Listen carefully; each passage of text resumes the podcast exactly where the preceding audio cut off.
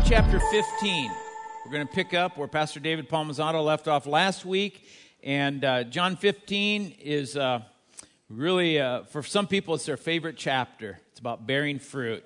And I actually titled this message, Fruit, Friends, and Foes. Now, what do they all have in common? Well, I know they start with an F. But you're going to see all three of those in today's teaching from Jesus in His Word. Now, last week we learned about as branches, we're called to bear fruit, but the gardener, he will lift us up, he will prune us, make sure that we stay connected to the, to the, to the branch, or excuse me, to the vine, so that we can bear fruit for him. And as Jesus is traveling down the road from that upper room where he spent time with his disciples to where he's going to the Garden of Gethsemane, he's about to be arrested. He's about to leave his disciples, and he's giving them preparation for when he's gone. He's going to talk to them about what's so important. He's going to give them a command, but he's also going to tell them a warning about what's to come in their future. And really, it's for us as well. So here we are. Uh, you can start in verse 12. John 15, verse 12. My command is this. So we just stop right there. Is this an option? Nope. Suggestion? No, it's a command, a command from Jesus. Anytime you see a command from Jesus, we need to sit up, take notice. This is important. My command is this love each other as I have loved you. See, Jesus provided an example for us. And then he goes on and says, Greater love has no one than this to lay down one's life for one's friends. So he's going to tell us what type of love are we to love other people, and that's a sacrificial love. In the original Greek, it's the word agape. It's a sacrificial, unconditional love. And he's saying, This is the type of love I command you for other people. Not just a, hey, I love you. It's, a, it's going to cost us something. And if they don't love you back, that's okay because it's unconditional love. And this is what he's trying to, to share with his disciples. It's not a, a, a love like a feeling type of love or an emotional type of thing. And I was thinking about it related to our marriages. This is what he's called for us as married couples, or for those of you with kids, or really all of us are, are responsible for this type of love. There should be a commitment to this love. Now, I know many guys who will like say, you know, I would die for my wife. Know, I'll take a bullet for them. You know, it was like there's that, that strong commitment, like I will lay down my life for my wife. However, what if you're watching a ball game, you're on the sofa, and your wife's carrying in a lot of groceries from the car? Will you get up? Will you sacrifice to get up and help them bring in all the groceries? Oh, I miss a big play. See, sacrifice in love isn't just like I'm willing just to only die for them. It's a lot of little things throughout the day for the people that we love, that we're in relationship, that we're close with. Jesus a, demonstrates that for us.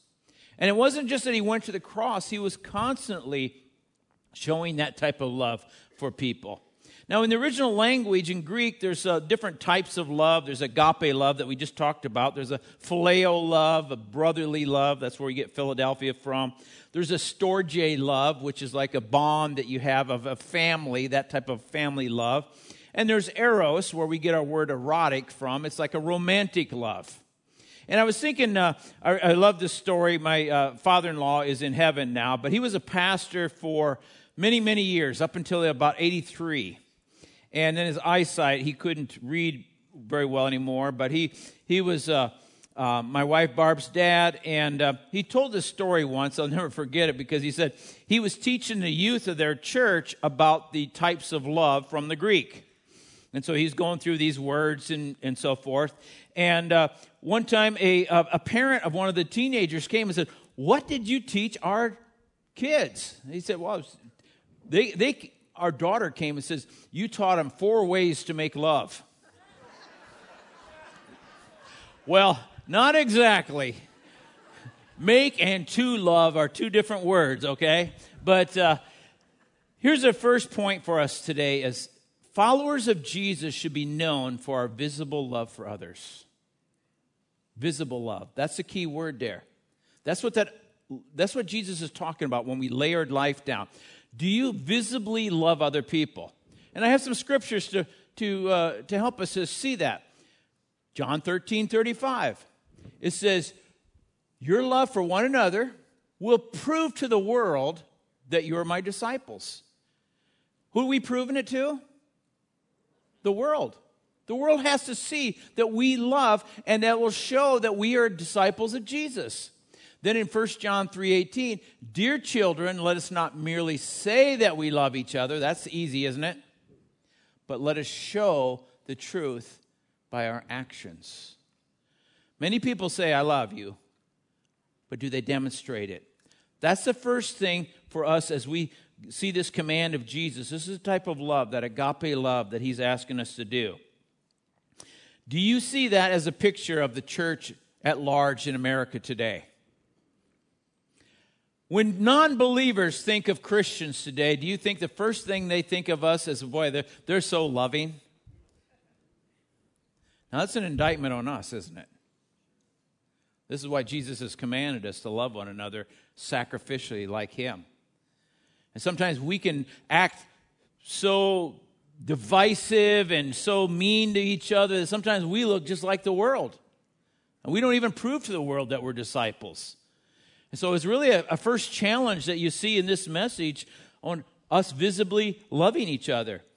In fact, look at this next point. We all need friends in our lives who are experiencing our sacrificial love. Do you have people in your life that are experiencing your sacrificial love? Could be neighbors, could be coworkers. It could be people here in the church that you developed a relationship with. Yes, it should be your family, but beyond our family, do you have people that are experiencing your sacrificial love? I, I, was thinking for us, our community group is one area that we continue to just love being with these people. And Friday night we had a we had two different things going on. We had a birthday party for our nine year old grandson, so we went to that. We're driving home. It's uh, 8:30 from the birthday party. We're thinking our community group was doing a kickoff dinner tonight, and we missed it because of the birthday party, which we wanted to be at the birthday party. But Barbara and I said, let's just go and surprise them. We know if the cars are still there in the driveway, we know, and they live kind of close to where we live. So we pulled in there, opened the door. They're like startled, like, who's coming in the door?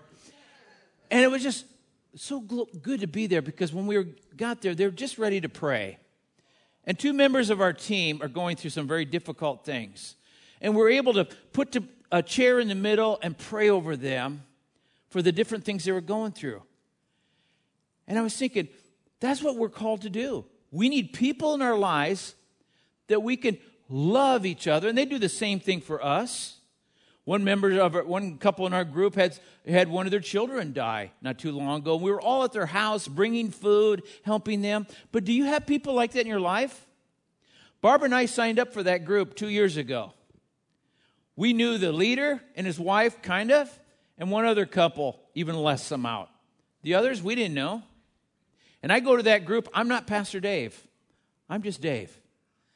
Because I need a group just like you do we need people in our lives that we are loving, they're loving us, that we serve each other.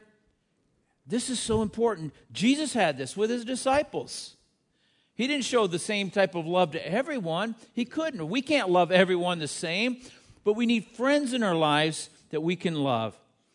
Now, verse 14 You are my friends if you do what I command. Look at that. It's conditional. See that? If would you say that word with me? If.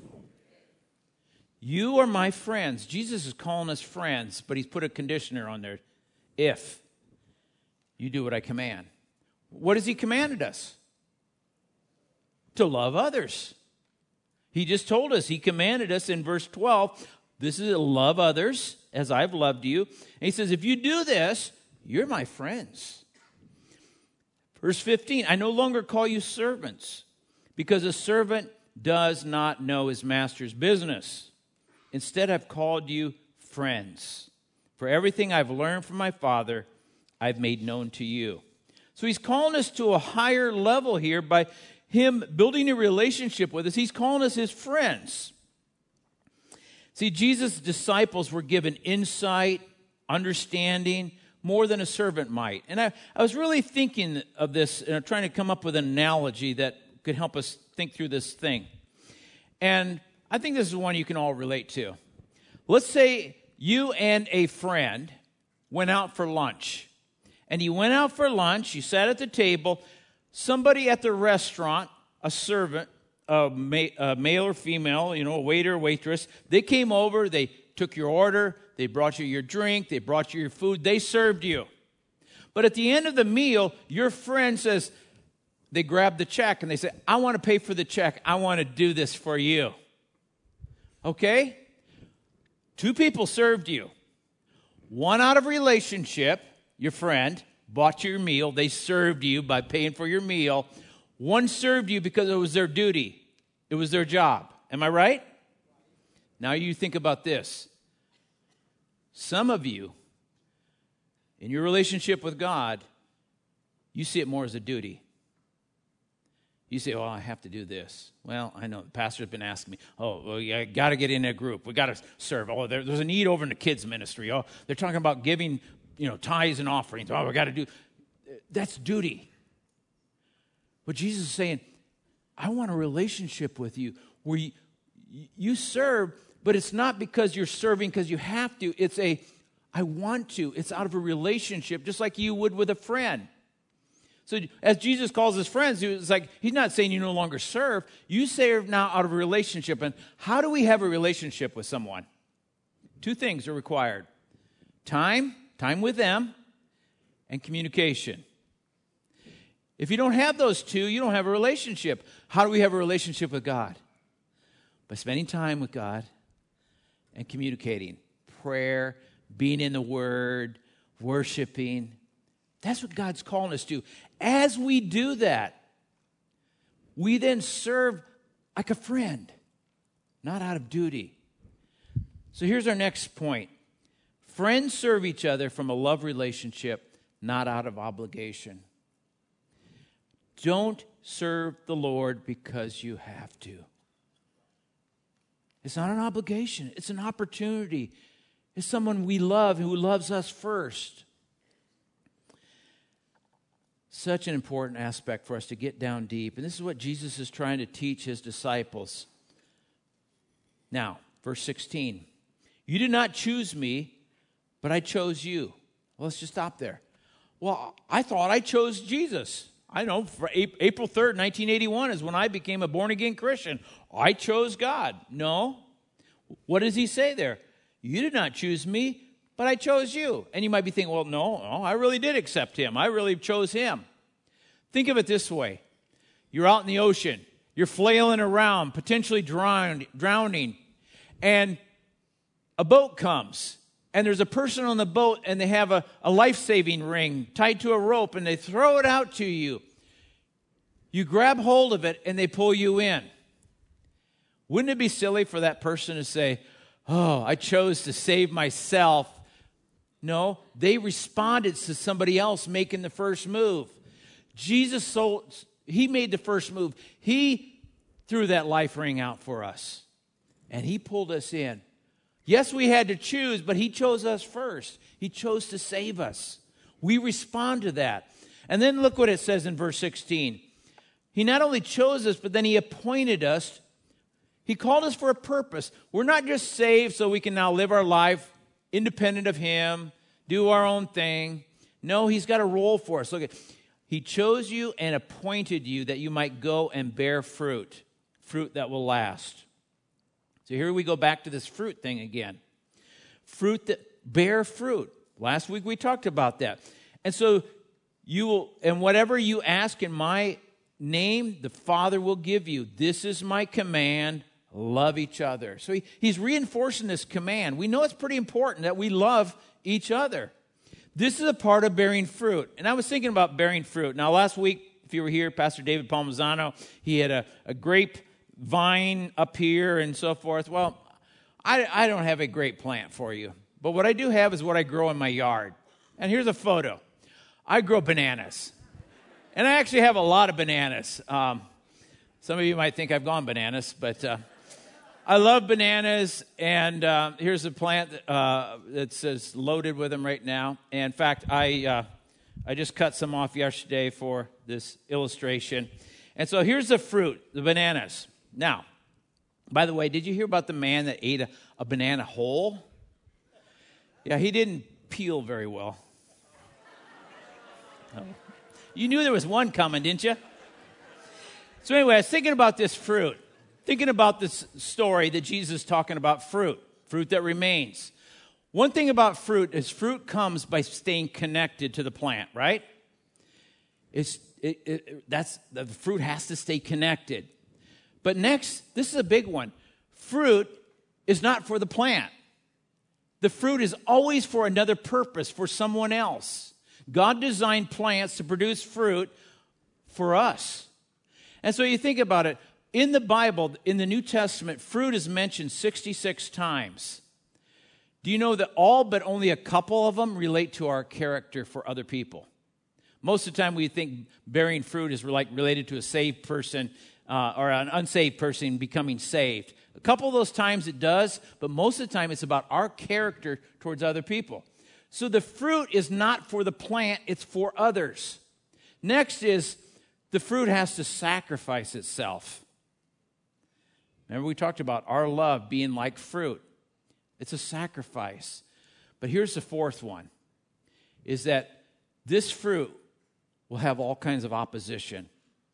I know from growing bananas for many years, if I allow the bananas to stay on the plant and they, and they go all the way to fully ripe on the plant, I've got possums, raccoons, squirrels, birds,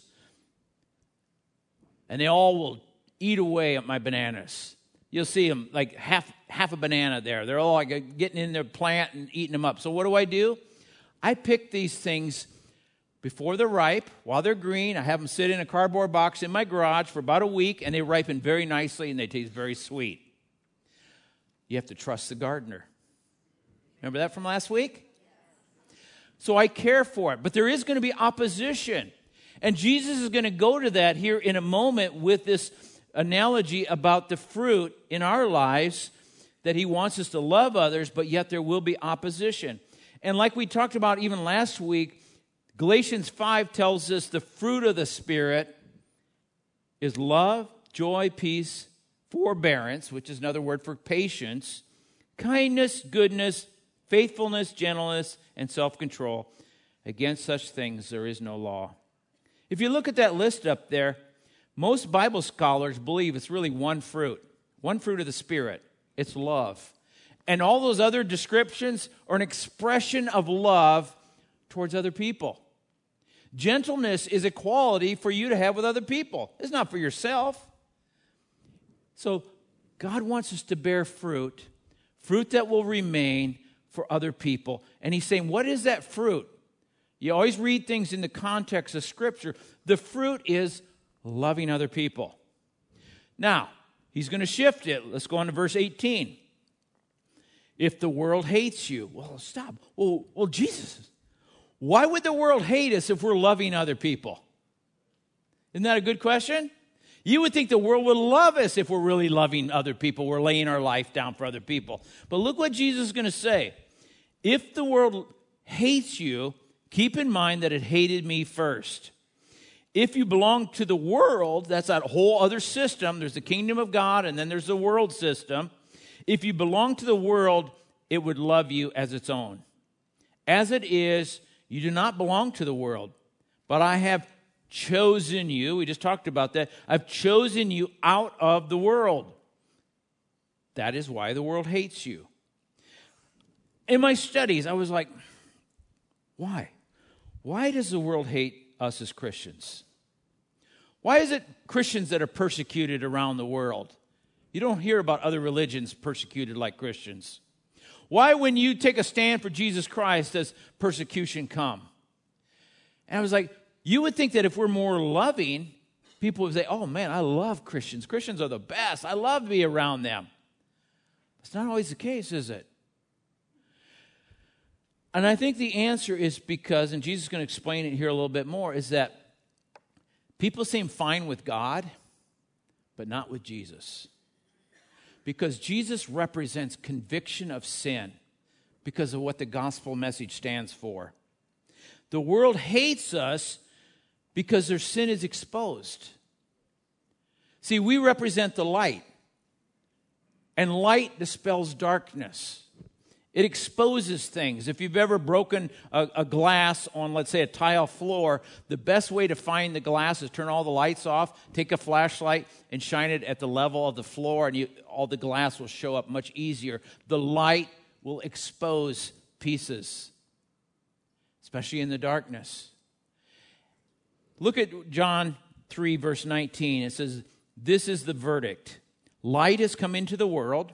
That's Jesus, the gospel but people love darkness instead of light because why? Their deeds were evil.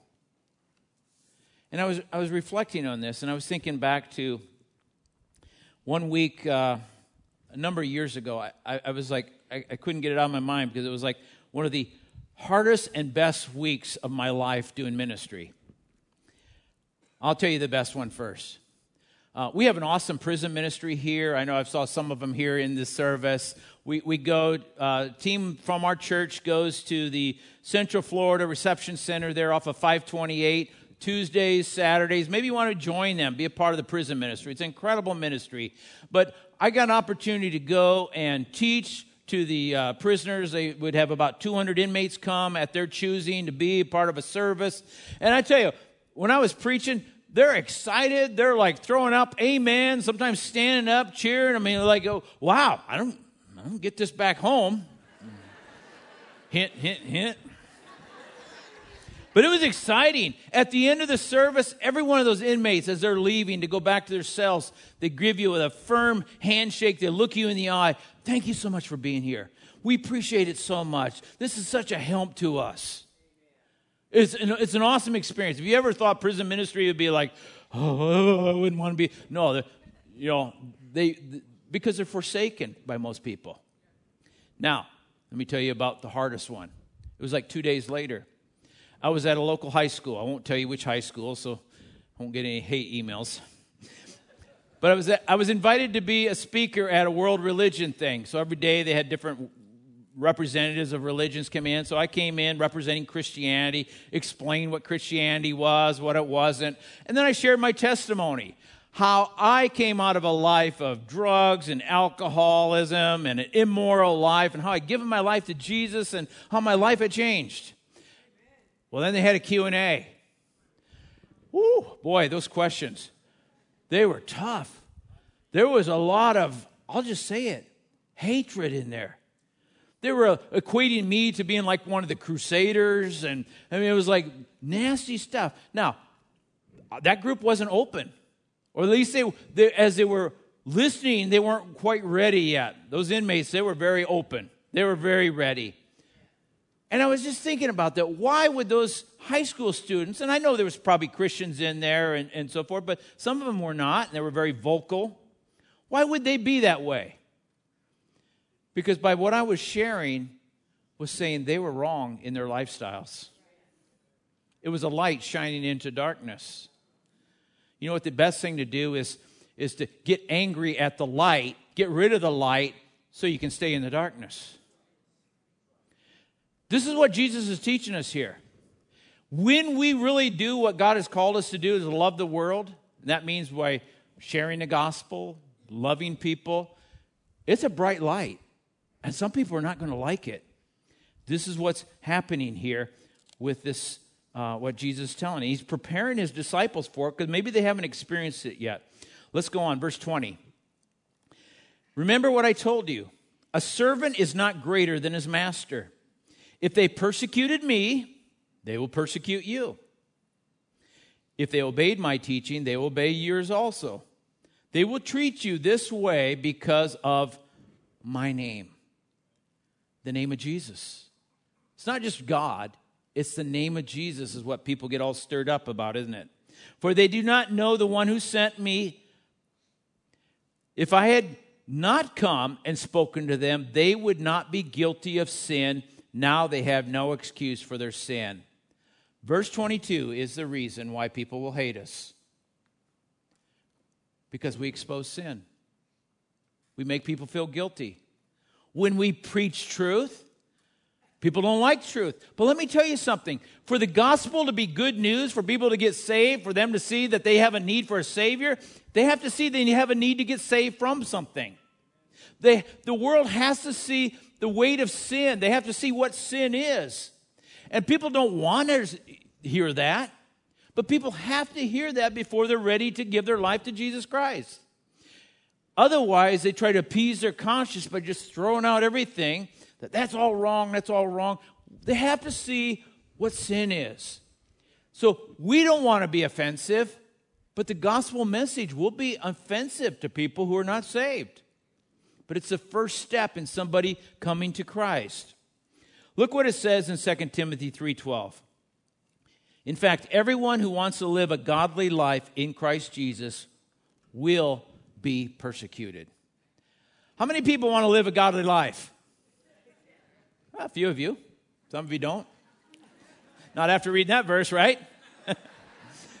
it goes along with it. You want to live a godly life? There's going to be some opposition. I'm thankful that we live in the United States of America, that for the most part, we have little opposition to course the way it is in many parts of the world. You know, the stories that go on around the world, the opposition that Christians face, it's, it's unbelievable. Verse 23 Whoever hates me hates my Father as well. If I had not done among them the works that, I, that no one else did, they would not be guilty of sin.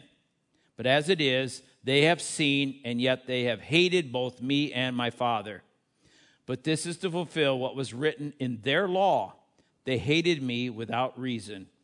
Jesus quotes there from Psalm 69 that they hated me without reason. Just a, a prophetic thing about the message of Jesus.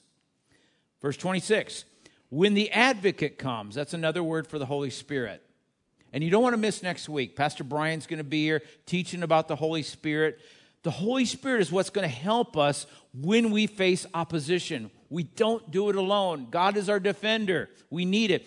But it says, When the advocate comes, whom I will send to you from the Father, the Spirit of truth, who goes out from the Father, he will testify about me. And you also must testify, for you have been with me from the beginning. See, our role is to testify about Jesus, not about Calvary Chapel, you can invite people to Calvary Chapel, but it's always about Jesus. It's not about a church. It's not about a religion. It's not about doing certain things. We testify about Jesus. The role of the Holy Spirit is always to point people towards Jesus. Now, let's go on. Verse chapter 16. We're just going to do four verses and then we stop because it's really still tying this opposition part in. Verse 1 All this I've told you so that you will not fall away. See, that's why Jesus told all this stuff. He didn't want his disciples to fall away with opposition. They will put you out of the synagogue. That was a big deal in their days because that would likely mean that they couldn't do business with people. They would really be shunned from their society. In fact, the time is coming when anyone who kills you will think they're offering a service to God. You know, I was thinking about this 21 years ago today, those terrorists flying those planes into those buildings, killing Americans. You know what they thought? They thought they were doing a service to their God. You can go online, you can read some of the writings of these terrorists left before they, they left. The, the propaganda that they had, what the belief, all full of religious type of sounding stuff. They thought they were doing this for their God. It's, a, it's just what Jesus told. Most religious persecution that takes place around the world today is because people think they're doing it for the sake of their God. Jesus warns us. And why is he warning us this? So we don't fall away. Sometimes, if, if your message of the gospel is come to Jesus and you're going to have a wonderful life, everything's going to go great, what happens when things don't go great? Oh, this Christianity thing doesn't work. I fall away. No, we have to understand there is going to be opposition. Jesus is trying to warn us, and that's why he says, I want you to know this so you don't fall away. Verse 3 They will do such things because they have not known the Father or me. See, they, they're, they're part of the world, they don't, they don't know God. I have told you this so that when their time comes, you will remember what I warned you about them. I did not tell you this from the beginning because I was with you. I think what Jesus is really saying there, if I told you from the beginning, you might not want to follow me. I was with you. I was going to build you up and encourage you and so forth. And, and I know this is a tough message, talking about opposition.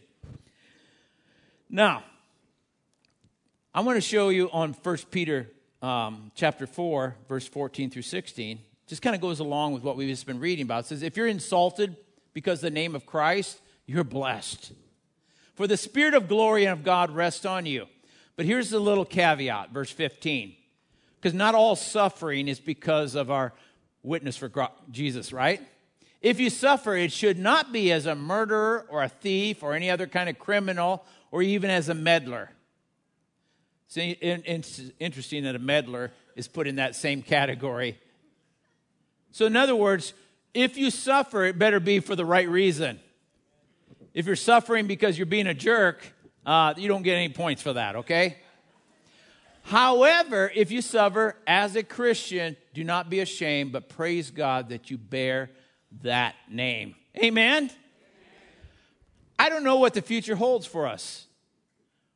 I have a feeling, though, as time goes, we may suffer more and more persecution. I hope not.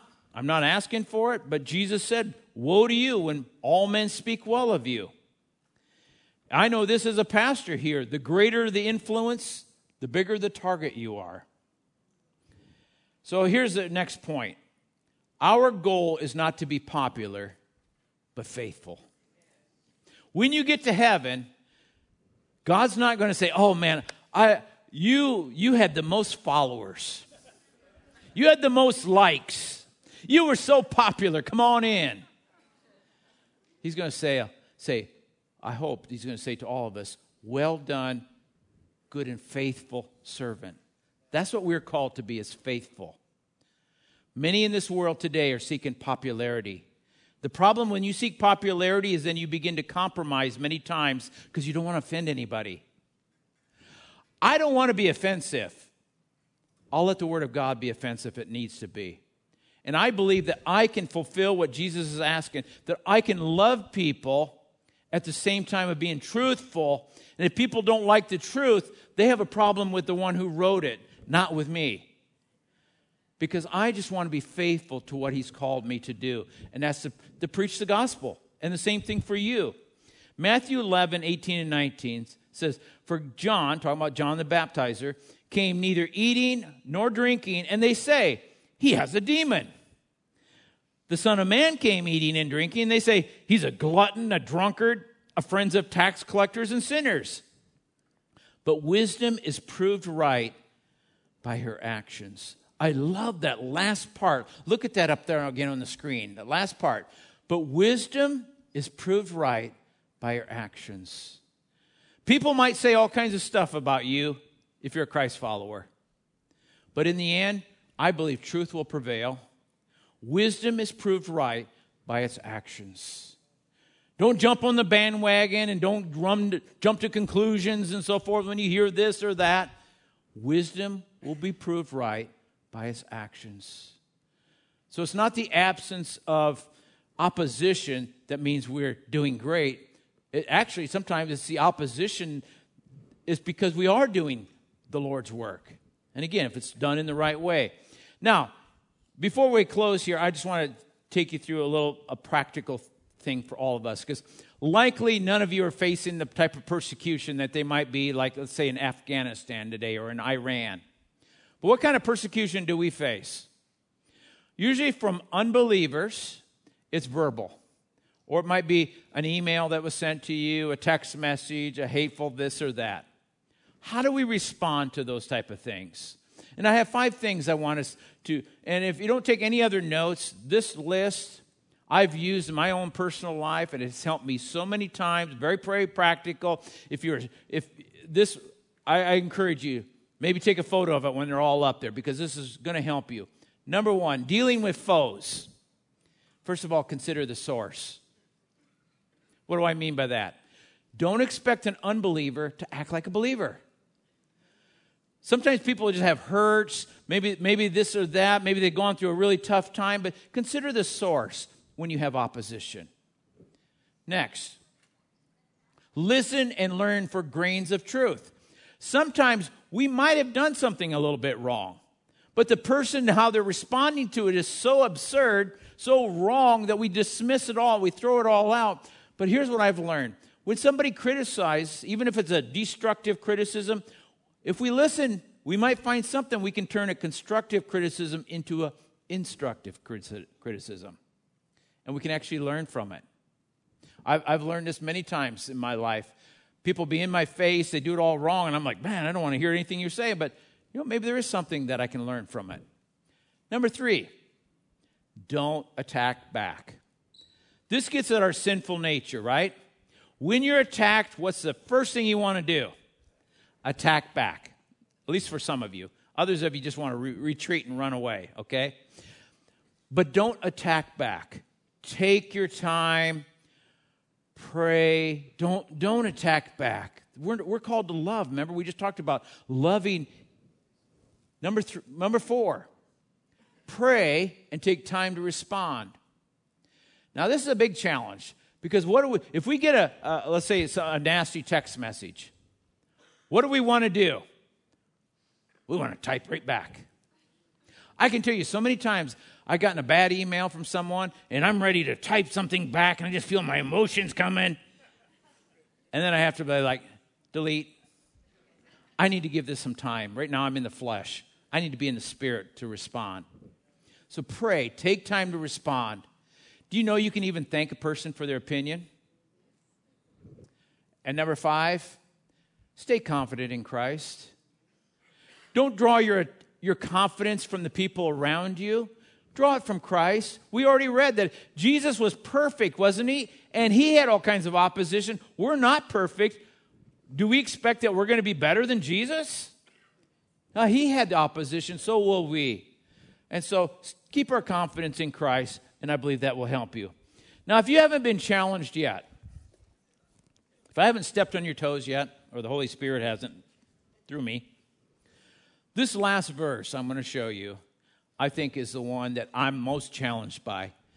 Related to this, Jesus said this You've heard it said, you've heard that it was said, love your neighbor and hate your enemy. That was a common saying that they must have had before Jesus. Okay? Love your enemy, hate your neighbor, or your enemy, excuse me. Hey, it's been a long day so far. But I tell you, love your enemies and pray for those who persecute you. That's much harder, isn't it? We can do that first part. We can love our, you know, our neighbors. We can hate our enemies. But Jesus called us to a, a higher form of love. He's called us to pray for those who hate us, to bless those who persecute us, to actually love them. That's hard. I'll go beyond hard. I think it's impossible. So, how can we do it? The advocate. God's in us, right? The Holy Spirit's in us. The same Spirit that raised Christ from the dead lives in us.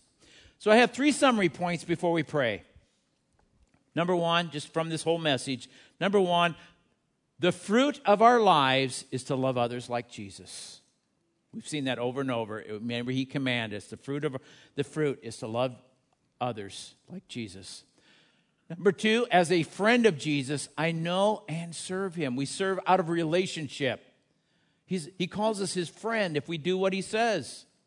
And number three, foes will come, but God is our defender. Amen? Let's go to the Lord in prayer. Father, I thank you for your word. Thank you, Jesus, for giving us this message that you put in the Word for each and every one of us. Help us, Lord, to love others. Help us to be in that friendship relationship with you. And help us to see that you are our defender. You will take care of the persecution that we face for standing on the side of truth.